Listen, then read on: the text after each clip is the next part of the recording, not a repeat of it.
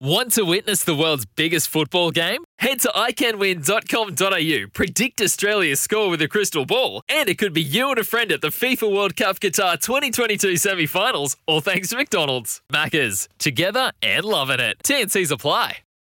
G'day, Mike Hussey here, but you can call me Mr. Supercoach. KFC Supercoach BBL is back and there's 25 grand up for grabs. So what are you waiting for? Play today at supercoach.com.au. T's and C's apply. New South Wales authorisation number TP slash 01005. The one thing I have missed terribly over the past two years is the ASB Classic. Not just the tournament itself, but working with arguably the finest tennis commentator in the world, who is not just a good bloke, he's just very good at his job. Probably called himself an average fly fisherman. But Robbie Koenig uh, joins us now ahead of the Australian Open. He's there at the Adelaide International. Morning, Rob. Morning, Stephen. Uh, thanks for the kind words. And just like you, I have really missed my time in Auckland over the last couple of years. But fingers crossed, we'll uh, be back to business in 2023. I've got a strong feeling that might be the case, Steve. Mate, mate here's hoping. And now I, I have to uh, ask you about this question because you, you gave me a heads up about it. Uh, you have had the virus and it's knocked you around a bit. It has. I got it uh, right before I was supposed to come out to the ATP Cup. I got it on the 22nd of December.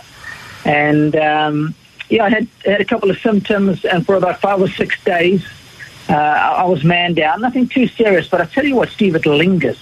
It's taken a while for me to get my fitness back, a little bit lethargic. Um, but it's taken you know, almost a good three and a half weeks now that I feel normal. But you're but you're all good to go. You're fully boosted up and ready to go, even in the face of what's happening in Australia at the moment. I tell you what, it is carnage out here, and I'm sure everybody's been following it very closely. But uh, in many ways, I'm quite sad how this whole situation has unfolded, Steve. Well, uh, on that, and I, I know you are not one to hold back. What do you think of the Djokovic situation? Should he stay or should he go? Um, I think it sounds like a, is it a Who song that should he stay or should he go? Was it the Clash? anyway, Clash, I think. Yeah, um, you know, initially I was I was very sympathetic towards his case, Stephen. Um, I thought he was probably uh, mishandled. I think probably bullied when he initially arrived. But as the days have unfolded and the evidence has come to light, it seems more and more to me that there's some dodgy things that have been happening with the, the PCR test that he had on the 16th of December. Now that that 16th of December positive PCR test is the most crucial piece of documentation that Novak has because that's what basically has allowed him to come into Australia on this medical exemption. But, you know, that thing has been put under forensic scrutiny over the last couple of days. Um, and it seems like initially when people had a look at the QR code, it said that he was negative.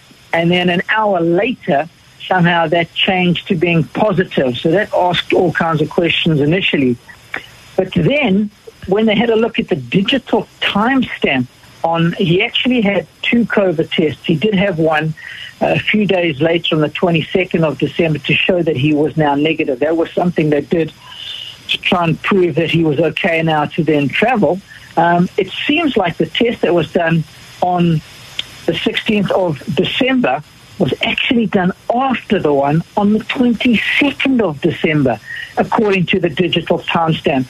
Um, and of course, if you're manipulating tests, there's going to be some serious consequences. And we know how countries like Australia and even yourselves are quite strict with their border controls. And if Novak has been, uh, well, Novak's team has been messing with uh, those readings in conjunction with some people, he could be in for a, a very tough time. And we're going to get the decision today, Stephen.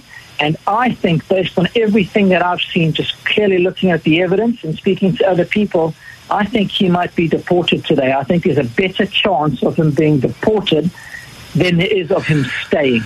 And so when we look at tennis and we look at the first uh, major of the year in the Australian Open, that happening with no Roger Federer, but Rafa is there. Does it become more open, wide open? I've just been looking at the, the round of 16 results uh, where you are at Adelaide. Uh, both a wild card, gets Isner. Uh, Khachanov is cruising. Cilic looks okay, although his ranking, his seating is way down. And then you go to Sydney and, and Andy Murray's uh, suddenly alive and kicking. What do you make of the who who does what at the Open?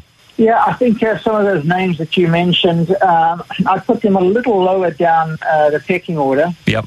Um, you know, you've got a guy like Daniil Medvedev who's won the U.S. Open recently. I think I Yep. think Alexander Zverev is playing some of the best tennis. So the way he finished the tail end of last year, you know, since he won the Olympic gold, won the ATP finals at the end of the year, he would be right up there. Those two guys would be my top picks. Yeah. Um, Tsitsipas played really well last year. I remember he came back from two sets to love down to beat Rafa. Rafa hasn't played particularly well here over the last couple of years. He's missed it through injury. He let that one get away from him against Tsitsipas last year. He would actually, uh, I would put him lower down in the pecking order. I'd put Zverev, Medvedev, and Tsitsipas ahead of him. And then, you know, if you're looking for perhaps if you start looking for players outside of the top 10, Stephen, um, you know, I throw in somebody like a Jannik Sinner for the young guys. Yeah. I mean, the Italian for me is, is definitely a multiple major winner in years to come. Yeah, oh, I got to ask you because I've spoken to you before about this. Uh, Casper Ruud, what chance did he had? He had a br- huge 2021. I mean, is he? Do you see major winner in Casper Ruud? I do, but not on a hard court yet, Stephen. Um, I think he showed us this year how good he is on clay court, winning three clay court tournaments in a row after Wimbledon. But those were the lower levels. Those were the 250s, similar to the ones, uh, similar to the tournament that we have in Auckland every year. So the field is a little bit more diluted. I think on a hard court at this level, he's not quite ready to win a major yet. I think we've got to give him three or four more years.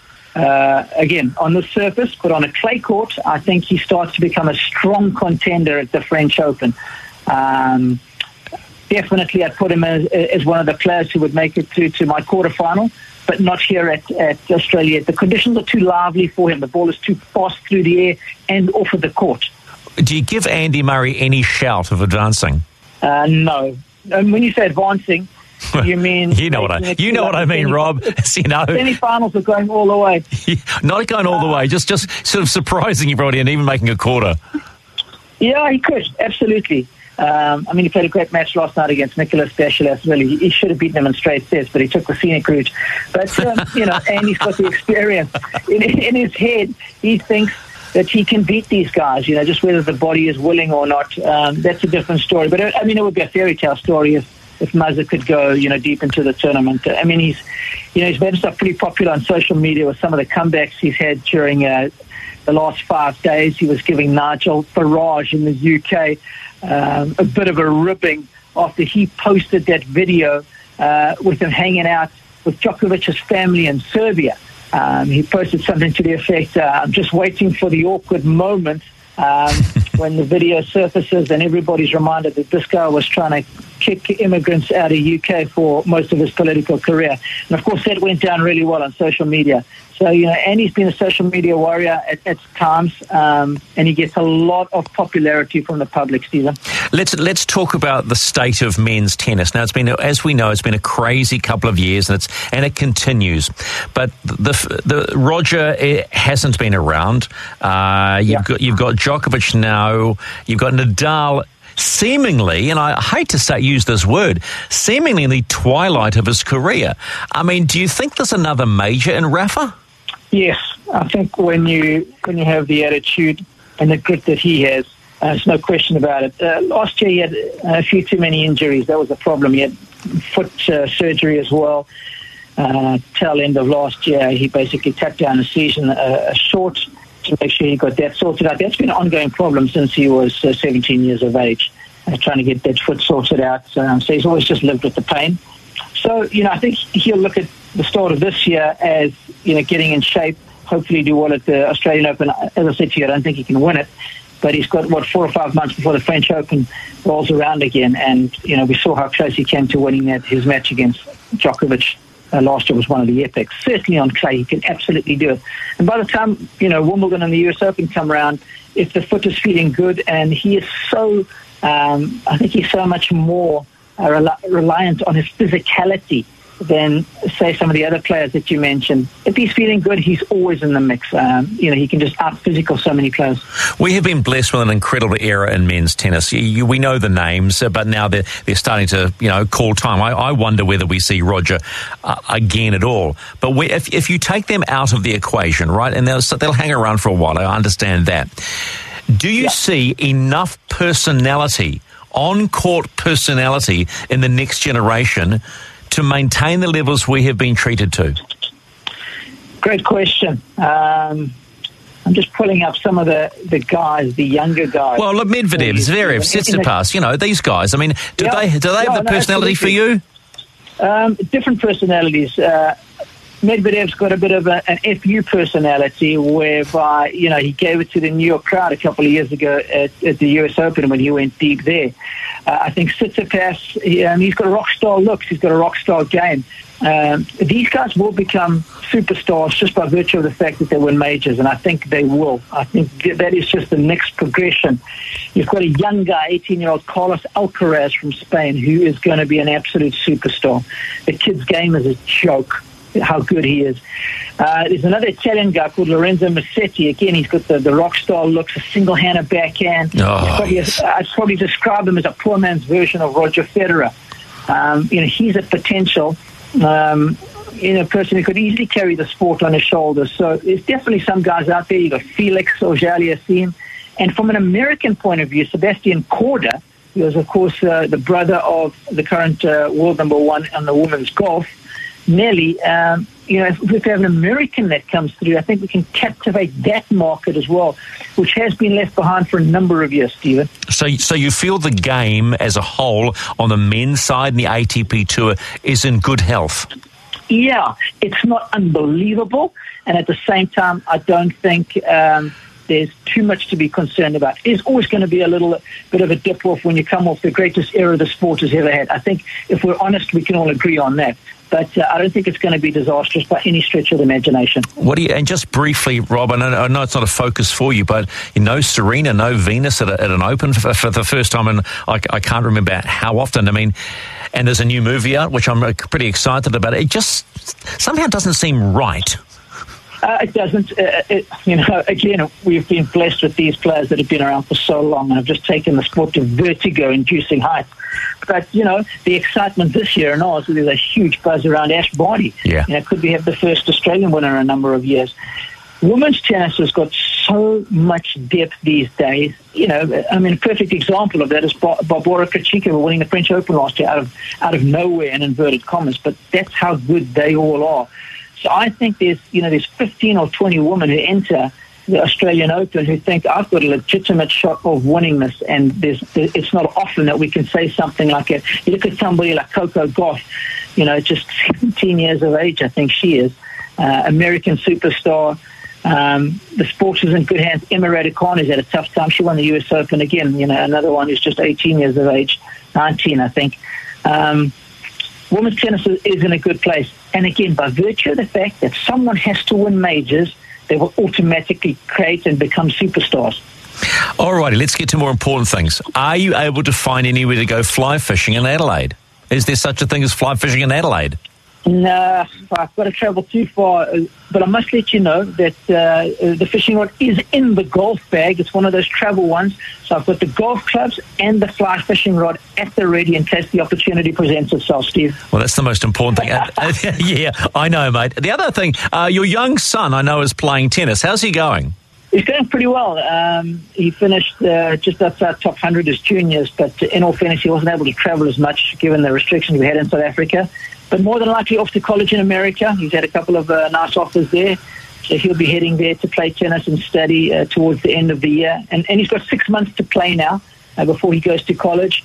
So um, I hope, I'm hoping he lights it up.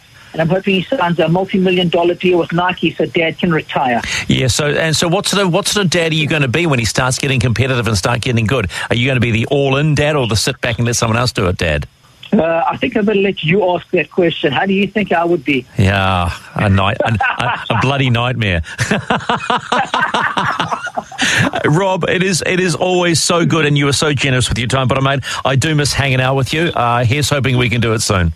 Oh, thanks, Stephen. You're the best in the business. Thanks, mate. Cheers, mate. Rob Koenig, uh, he, he, is arguably the best tennis commentator running around. He has got a turn of phrase uh, that you cannot believe. There was one phrase, if I get it right, uh, when a couple of years back, well, it would be a couple of years back, and he was he was suggesting that someone's someone's uh, uh, way they were playing, they were like an uncontrollable hose out a, a hose out of control. You know. Yeah, when you put it on full board. Yeah, exactly. Yeah. He, and he is and he is incredibly well researched, and he has a, a, memory like an elephant. He is genuinely one of the good guys in the game.